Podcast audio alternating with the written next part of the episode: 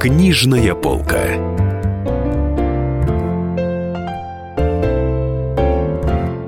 Здравствуйте, дорогие друзья! Э, Это книжная полка. Меня зовут Дарья Завгородняя.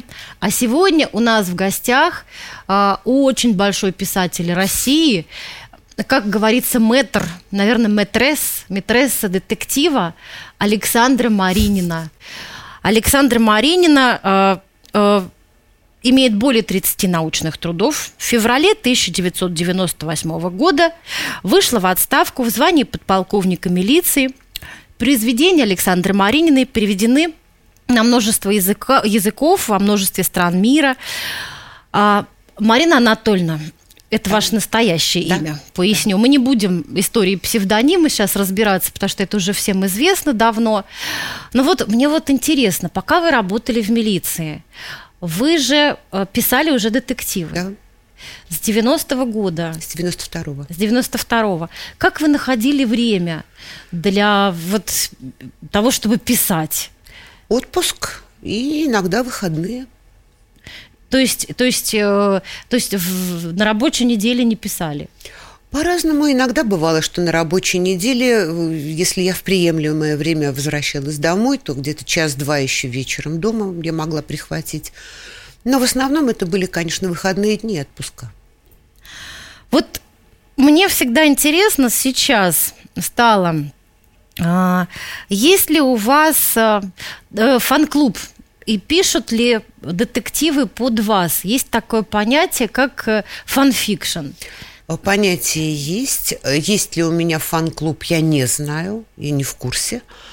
Э, я знаю, что есть группы в соцсетях, э, в частности, вот в ВКонтакте две группы.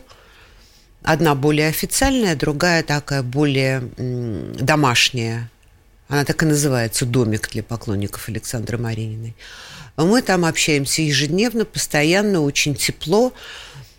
А э, фанфикшн несколько раз мне присылали, ну, буквально, наверное, два или три раза я вот видела.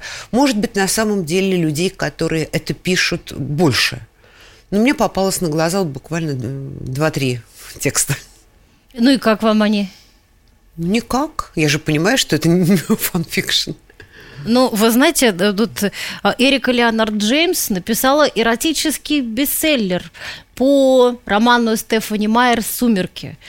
И это была сага про вампиров у Стефани Майерс, а, а Эрика Леонард Джеймс написала «50 оттенков серого». Наверное, вы слышали про эту историю. Я даже пыталась это прочитать, но через пер- первые две страницы я прочитала, поняла, что это абсолютно не мое, благополучно закрыла книгу и больше к ней не прикасалась. А как бы вы отнеслись к тому, что, э, допустим, ваш какой-нибудь фанат взял и написал эротический роман? О чем? Э, там на фоне детектива, с вашими героями. Я бы плохо к этому отнеслась. Это, это очень нехорошо. Ну хорошо, поговорим о вашей, о нашей любимой вашей героине Анастасии Каменской, потому что в каждом уважающем себя доме обязательно есть книжная полка, которая целиком занята детективами, романами Александры Марининой, и, конечно, там будет про Каменскую. А вот поклонники как-нибудь принимают участие в ее судьбе, интересуются, что с ней будет дальше? Они интересуются, но участие, как они могут принять участие в ее судьбе? Ну, только поинтересоваться.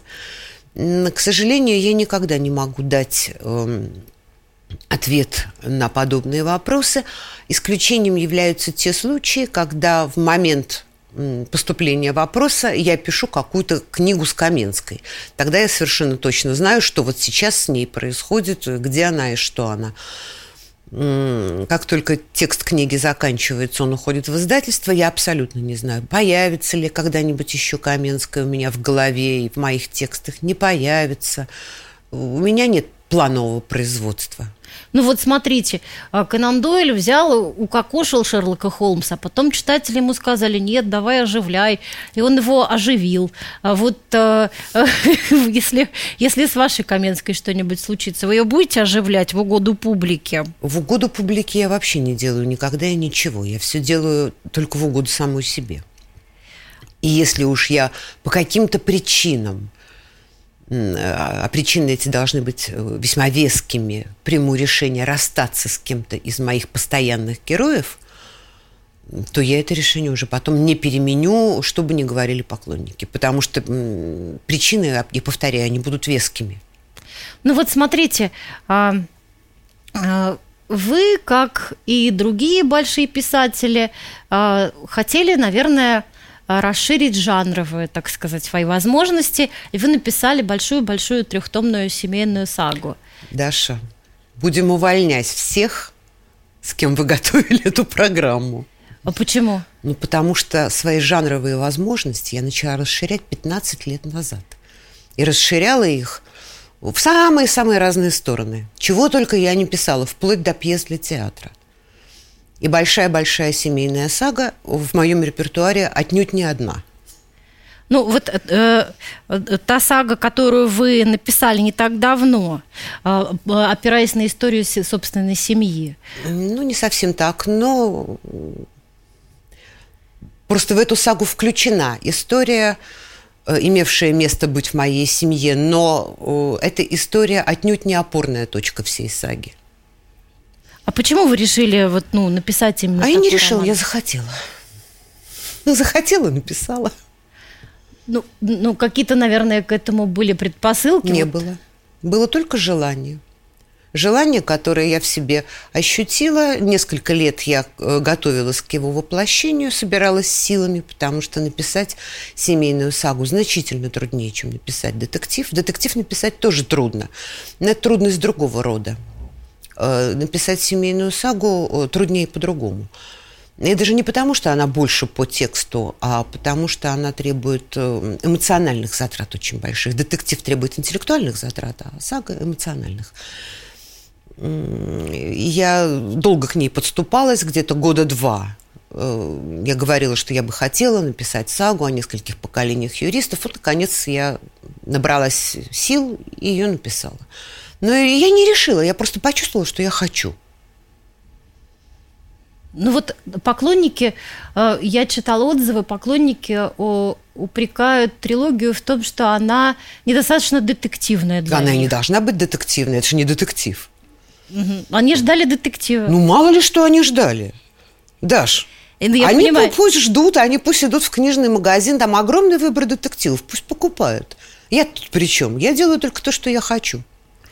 Я понимаю. А, банальный вопрос, но вот без него не обойтись.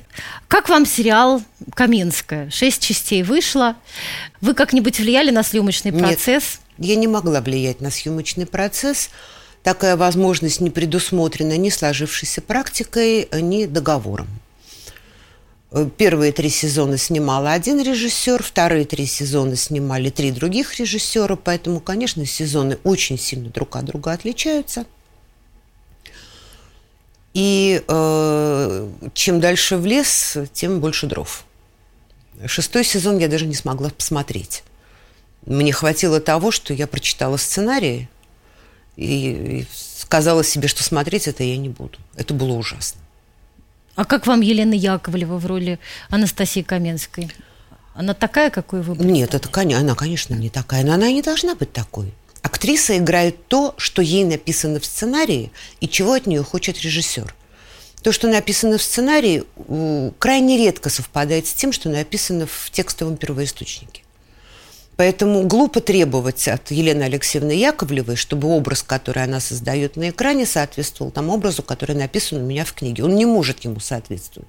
Просто потому, что между моим текстом и тем, что мы видим на экране, стоит режиссер и сценаристы. Каждый со своими идеями, со своими представлениями, с, со своими взглядами. То, что хотел от нее режиссер, Елена Алексеевна сделала блистательно. Другое дело, что режиссер далеко не всегда хотел то, что я хотела. Но меня никто не спрашивал. Продолжим через несколько минут. Не переключайтесь. Книжная полка.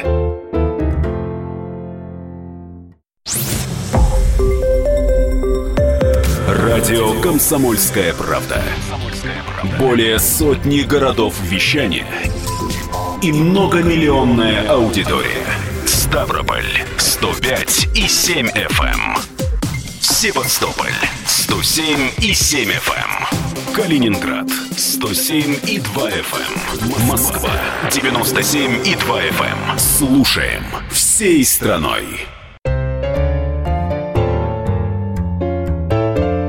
Книжная полка.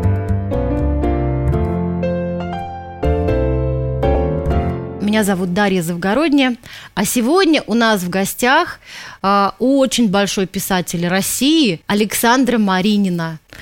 Ну, вы большой специалист по психологии преступника. Вы занимались изучением личности преступника с аномалиями психики, а, а также а, преступника, совершившего повторное насильственное преступление.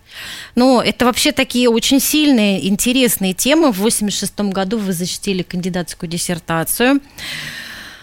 Вот. И я хотела вас э, вам задать несколько вопросов по поводу психологии преступлений. Вот недавно в газетах прославился житель поселка в Тверской области, который расстрелял соседей. Они не поверили, что он служил в ВДВ, он сходил, взял ружье и их расстрелял. А после этого вскоре житель Кратова тоже расстрелял соседей. И в довершение всего этого, всей этой истории на днях еще один господин в Воскресенском районе открыл ок- э, огонь из окна своей квартиры. Э, э, ну, слава богу, ни, ни в кого э, не, не попал. Вот это чем можно объяснить такие эпидемии, вот с точки зрения психологии преступника? Или это просто да, Вопрос абсолютно некорректный, потому что для того, чтобы определить, что у человека в мозгах и что им движет, судебно-психиатрическая экспертиза получает месяц и кучу специалистов для того, чтобы одного человека исследовать, обследовать и сделать вывод. А вы хотите, чтобы я на основании абсолютно непроверенных фактов, которые написаны где-то в газете, журналистом, которого я не знаю и имею право ему не доверять, фактов неполных, да это себя не уважать, делать выводы вот потому, что вы сейчас прочитали. Это не юридическое мышление. Может быть, оно журналистское. Ой, какое жареное. Ой, сейчас мы про это быстрее напишем. Ну, три подряд события ну, просто И что? Почему вы считаете, что это три события подряд Я вот сейчас, а больше их не было и завтра их не будет? Давайте поднимем все материалы по всей стране – и вполне возможно, мы увидим, что такие события происходят по всей нашей стране с одной и той же регулярностью. Мы просто не изучали. Выхватили три события, написали, говорим эпидемия. Изучите вопрос сначала, потом будем говорить о том, эпидемия это или нет. Понимаете, у меня юридическое мышление все-таки. Я уже давно не юрист, я 20 лет в отставке. Э, я плохо знаю или практически совсем не знаю современное законодательство. Но у юридического мышления законы всегда одни и те же. Полнота информации. Только тогда можно делать хоть какие-то выводы. Да, но смотрите, вот можно ли такого преступника как-то вычислить и предотвратить трагедию, пока он еще ни в кого не выстрелил? Можно. Ну а вот а по каким признакам? А это, знаете, вопрос к Министерству здравоохранения которые закрывают э, психиатрические отделения, которые выпускают законы, э, стимулируют, вероятно, разработку законов о психиатрической помощи таким образом, что люди, э, проявляющие э, какие-то вот э, допускающие, скажем так, психопатологические манифестации – абсолютно ускользает от профилактической работы участковых, от профилактической работы социальных служб. С ними ничего невозможно сделать. Никто не наблюдает за ними, никто их не лечит, никто их не ставит на учет, всем наплевать. Хотела бы я поговорить об истории с синими китами. Вы, наверное, слышали, такие есть сообщества в интернете. Но я поясню, есть такие в интернете сообщества, а, которыми, как правило, руководит один человек, он взрослый, и он поощряет молодежь, ну вот подростков к самоубийствам. И происходит, а, э, молодежь, подростки кончают собой. Вот мы, вы, наверное, слыхали что-нибудь про это? Ну, очень мало. Я новости в интернете не читаю. Ну вот, а как вы думаете, вот эти взрослые, которые делают такие сообщества и подстрекают детей к самоубийству, вот как, какие у него могут быть мотивы у этого взрослого человека? Дашенька, это все из той же самой области. Рассуждать о том, какие могли бы быть мотивы у человека, которого я в глаза не видела и слова с ним не сказала, я не буду. Это себя не уважать. Угу. Диагноз по телефону заочно ни один врач не ставит. А уж не врач, тем более не имеет права на эту тему рассуждать. Ну вот, ну вот да, я все понимаю, но есть же какие-то тенденции, вот, например, там агрессия в интернете. Люди пишут ужасные друг другу слова, страшно обзываются, там э, угрозы пишут действительно. Иногда это вырывается в, там, в реальность. То есть э, агрессоры начинают в реальности преследовать свою жертву. Это же, ну, это же опасно, это же, это же страшно. Ну вот э, какая-то такая эмоциональная расторможенность. А это потому что анонимность общения. Анонимность, она всегда провоцирует. Знаете, есть такая неприличная шутка про то, что менталитет нации и уровень ее цивилизованности определяется по частоте общественных туалетов. Поскольку общественный туалет – это не твое место, и тебя никто не видит, то там можно делать все, что угодно. Вот если туалет выглядит плохо, плохо пахнет, и весь грязный и противный, то это определенным образом говорит о менталитете жителей данной точки планеты. Все то же самое абсолютно с интернетом. Интернет – это общественный туалет. Если ты приличный человек и себя уважаешь, то ты в интернете себя ведешь так же, как ты ведешь себя с близкими, с друзьями, с коллегами, с теми, кто тебя видит глаза в глаза. Если ты быдло, если ты хам, и если ты холоп по своему менталитету, то ты себя ведешь в интернете именно так, как вы только что рассказали. На этом мой комментарий нашего российского менталитета можно закончить. А у вас есть странички в интернете? Есть. Вы их лично ведете? Конечно, а кто же их будет вести, кроме меня? Ну, знаете, у некоторых есть секретари. Нет, там... у меня секретарей нет. Ну, то есть и вы общаетесь с людьми? Да. И можно на вас подписаться? Можно. Как прекрасно, очень демократичный писатель. А, Александра Маринина. Вот можно личный вопрос. Ну, Аня, Аня, Аня Феликжанина, моя коллега, писала, что а, в 2014 году вас обманули люди, которые вам делали ремонт. В 2011. 11. Она, она в 2014 про это писала. Да, Они присвоили 3 миллиона рублей и ничего не отдали. Больше, да. И суд э, им, им по-моему, 20 миллионов, что ли, присудил вам вернуть. Ну да. Но они куда-то исчезли. Вам... Они не исчезли, они просто не... Это самое... Ну как... Не отвечают, естественно, на телефонные звонки. Не отвечали, мы уже давно перестали им звонить. А, мы подавали э, заявление в полицию. Полиция не смогла, ну, по крайней мере, нам так сказали, что они не смогли их не опросить, не с ними поговорить. Они разговаривали с их представителем по телефону, а представитель сказал, что он сейчас занят и приехать не может, на этом основании возбуждению уголовного дела отказать. Это было очень смешно. Мы до сих пор ведем постоянную переписку с полицией по этому поводу. Они отказывают в возбуждении уголовного дела. Мы этот отказ опротестовываем в прокуратуре. Прокуратура возвращает дело обратно в полицию с тем, чтобы они все-таки провели проверку материалов ну, и вынесли да. более грамотное решение. Полиция опять выносит решение об отказе. Э, прокуратура опять это решение отменяет. В общем, эта волокита длится уже два года. То, что происходит в полиции, это э, не в сказке сказать, не пером описать. Это полнейший, безусловно, беспредел, но наша с вами программа этому не посвящена. Ну, почему этому в частности? Ну, ну как же, надо же все-таки как-то людей привлечь. Я не люблю такие истории, когда кто-то у кого-то что-то отбирает. Мне вот это не нравится очень.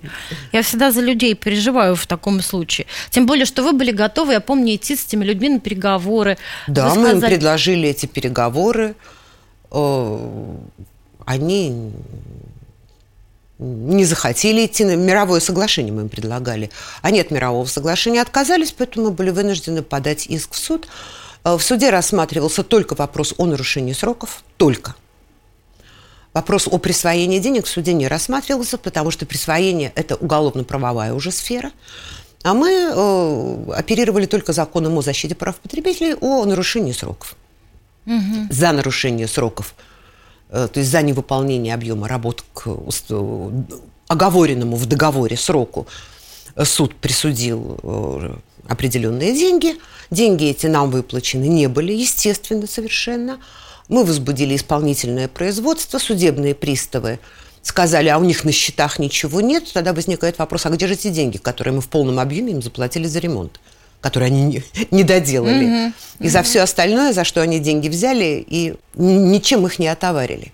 Поэтому в полицию мы уже подавали заявление, естественно, то есть гражданско-правовая часть, нарушение сроков, все прошло в суде нормально, а о присвоении денег мы уже писали заявление в полицию, с просьбой возбудить уголовное дело. Ну вот полиция ведет себя более чем странно. За два года меня как потерпевшую ни разу не опросили, со мной не поговорили. Продолжим через несколько минут. Не переключайтесь. Книжная полка.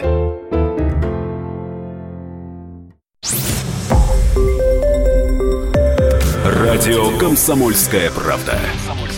Более сотни городов вещания и многомиллионная аудитория. Иркутск 91 и 5 FM. Эм. Красноярск 107 и 1 FM. Эм. Вологда 99 и 2 FM. Эм. Москва 97 и 2 FM. Слушаем всей страной.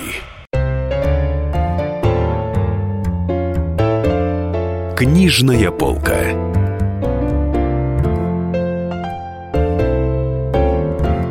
Меня зовут Дарья Завгородня, а сегодня у нас в гостях мэтр детектива Александра Маринина. Прочитала историю тоже в интернете.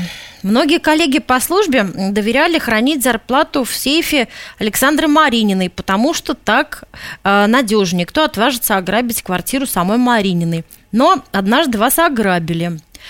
А, вар, вор, зная, что грабит, кого грабит, вытащил из шкафа вашу форму, повесил рядом с бутылкой дорогого алкогольного напитка, выпил одну рюмку, как бы приглашая Александру Маринину выпить тоже.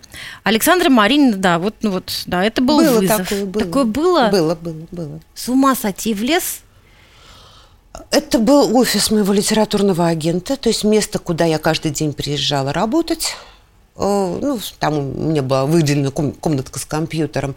И действительно, в один прекрасный день утром мы с, э, приезжаем туда, дверь закрыта на ключ, на, на два замка, все как положено. Мы открываем дверь и входим, и сразу видим что-то не так.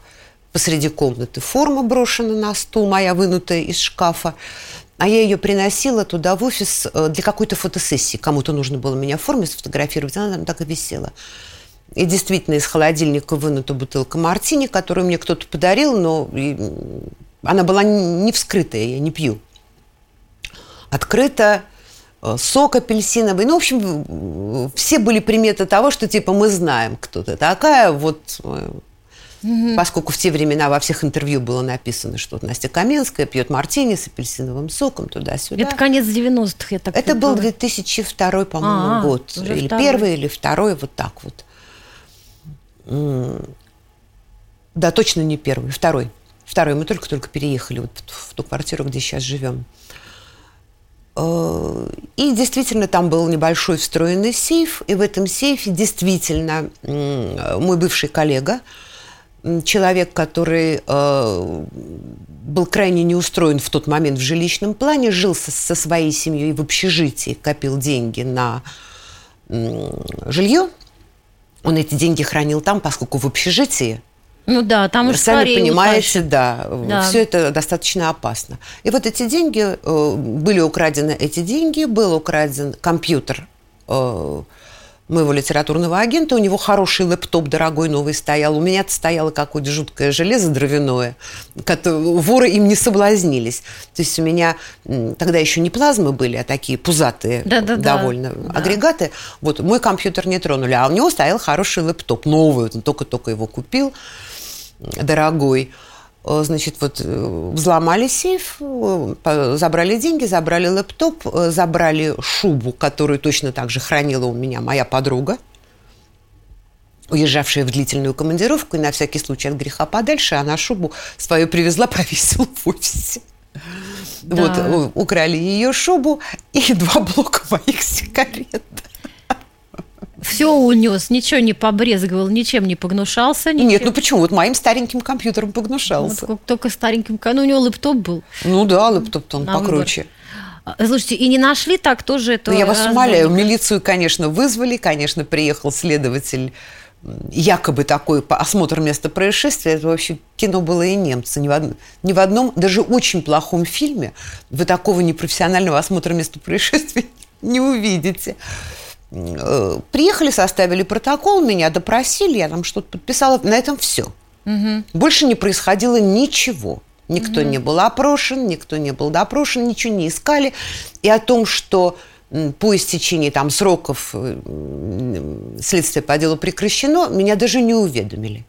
Сейчас модно вспоминать 90-е. Вот у нас в газете некоторое время назад разразилась дискуссия. Кто-то говорил лихие 90-е. А, началось с того, что Наина Ельцина на выставке на книжной ярмарке Красная площадь сказала, что 90-е были святые. Наши тут же написали колонки, что они были там лихие, кто-то кто еще что. А для вас какими были 90-е? 90-е годы это вот... Они были разные. Они были разные, потому что в 90-е годы, э, с одной стороны, было очень страшно, потому что никогда не знаешь, что будет завтра.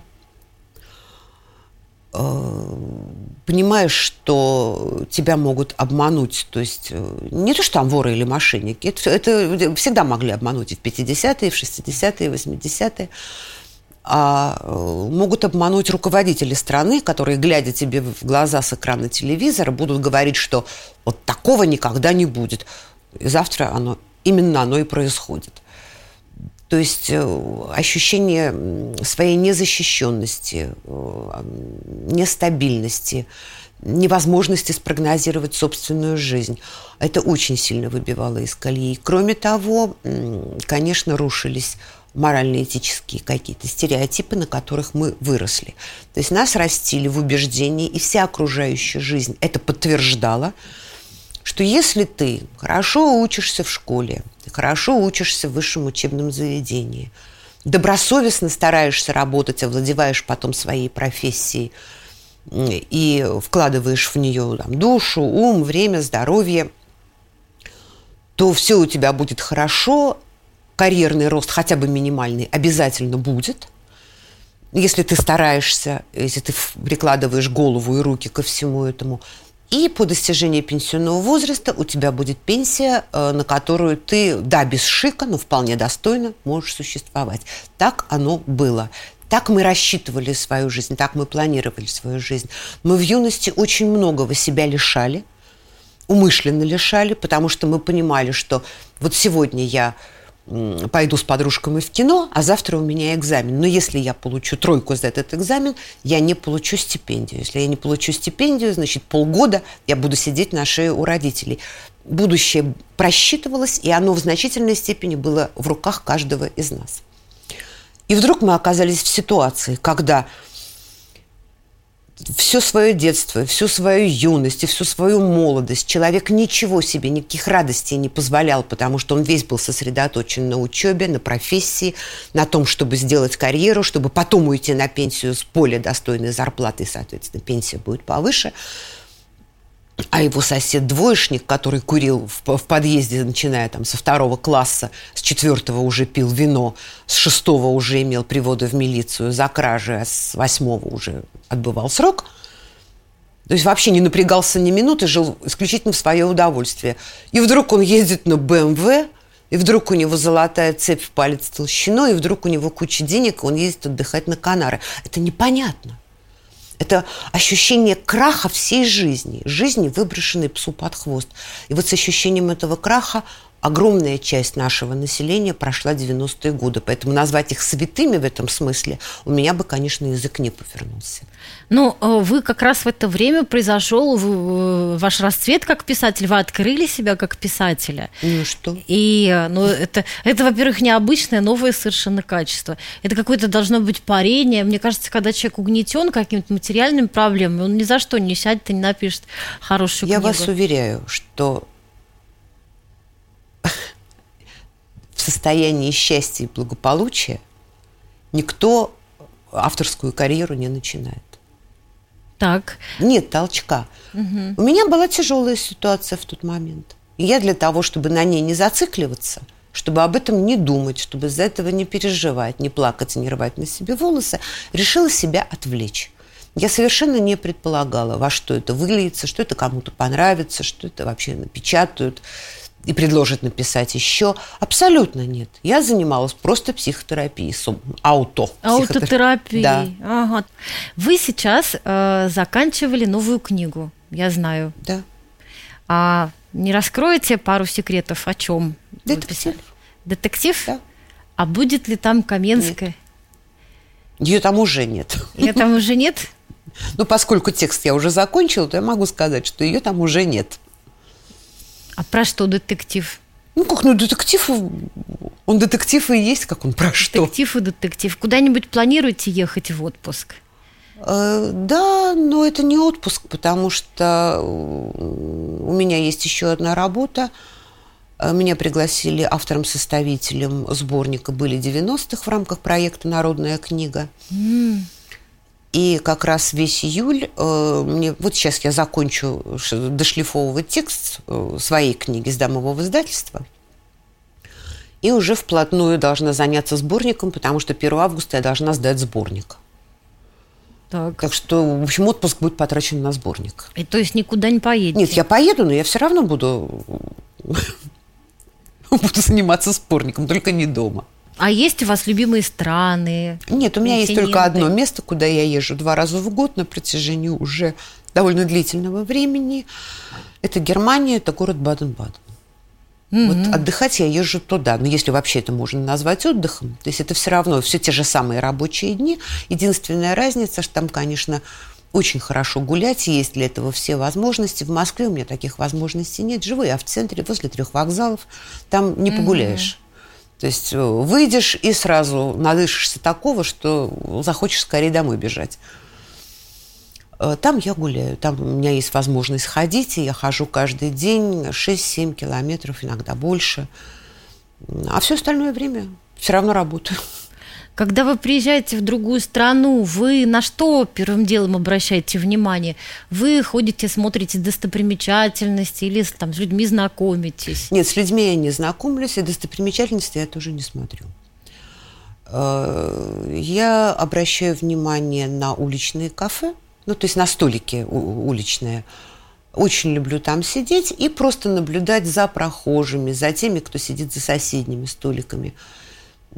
Про страну иногда можно очень многое понять, когда видишь, как люди просто идут, разговаривают или остановились о чем-то поговорить, встретились, о том, как они ведут себя за столом.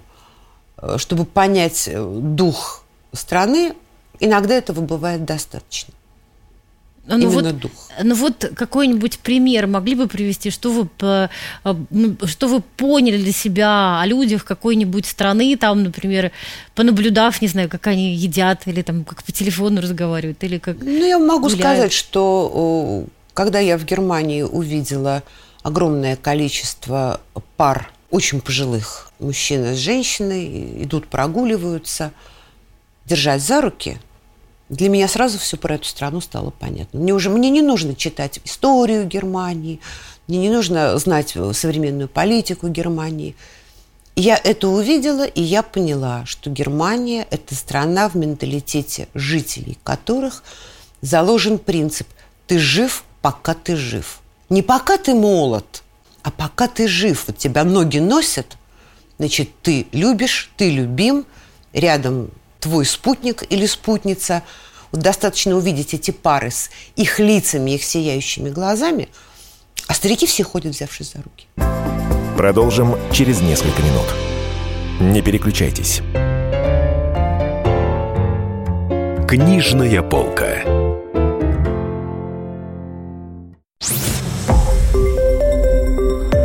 Радио Комсомольская правда". Более сотни городов вещания и многомиллионная аудитория. Таганрог 104 и 4 FM. Эм. Ставрополь 105 и 7 FM. Эм. Керчь 103 и 6 FM. Эм. Москва 97 и 2 FM. Слушаем всей страной. Книжная полка.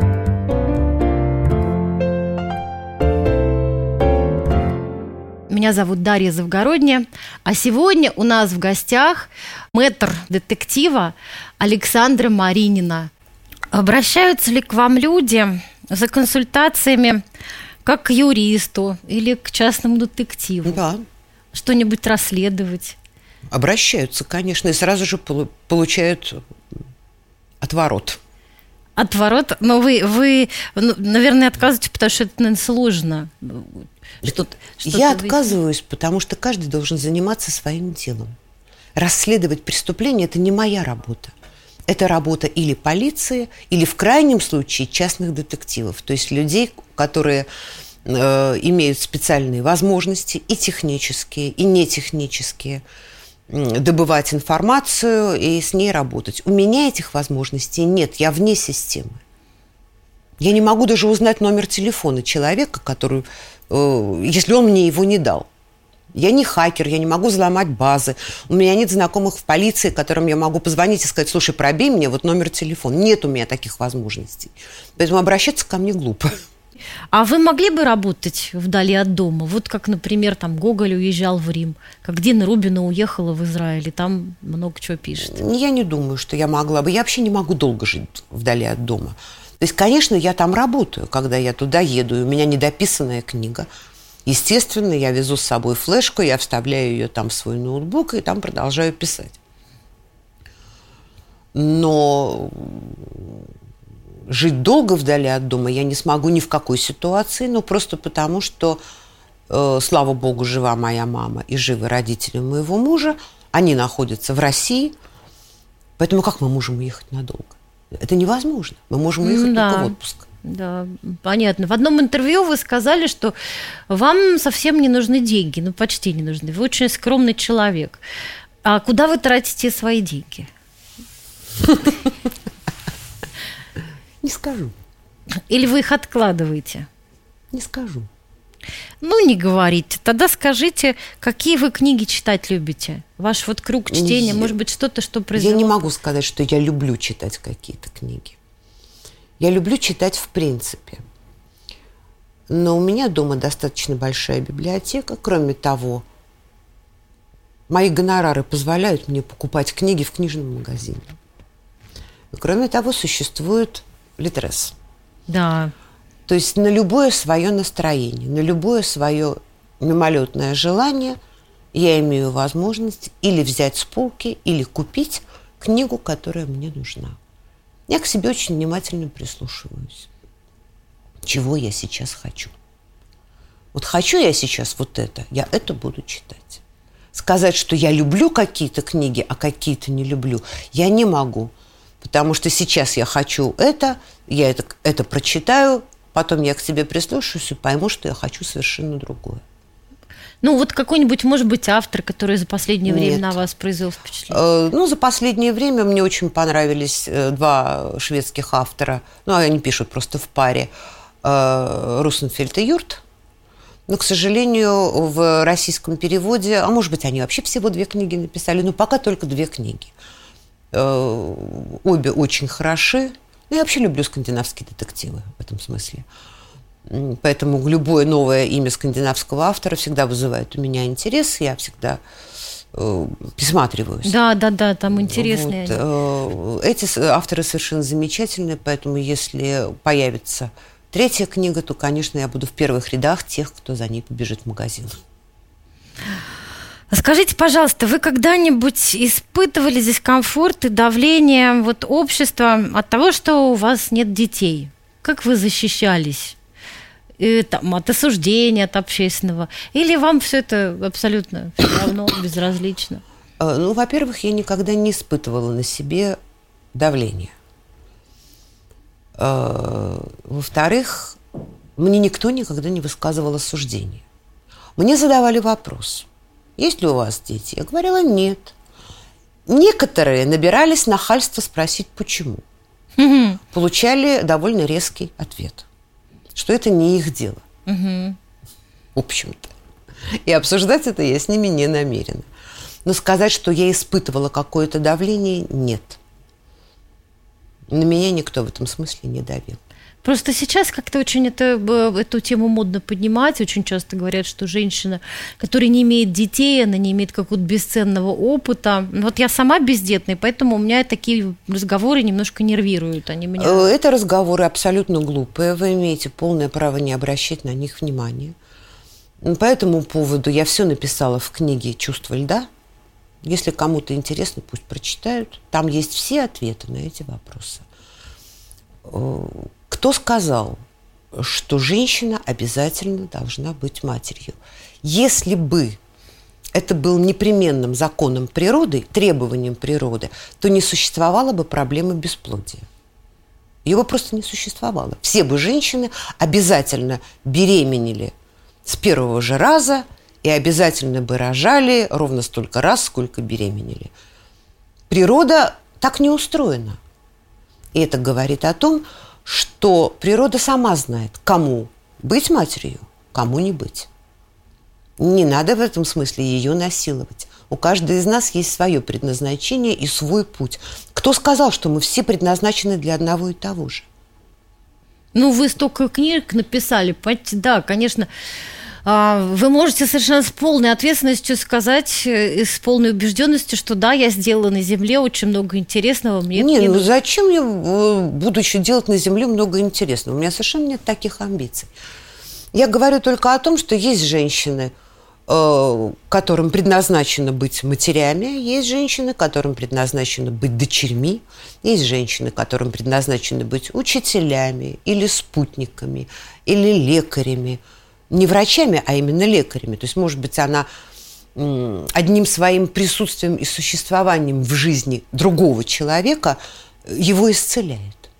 Промысел Божий, он, знаете, такой э, общественному мнению не подчиняется. А вы верите в Бога? Не знаю.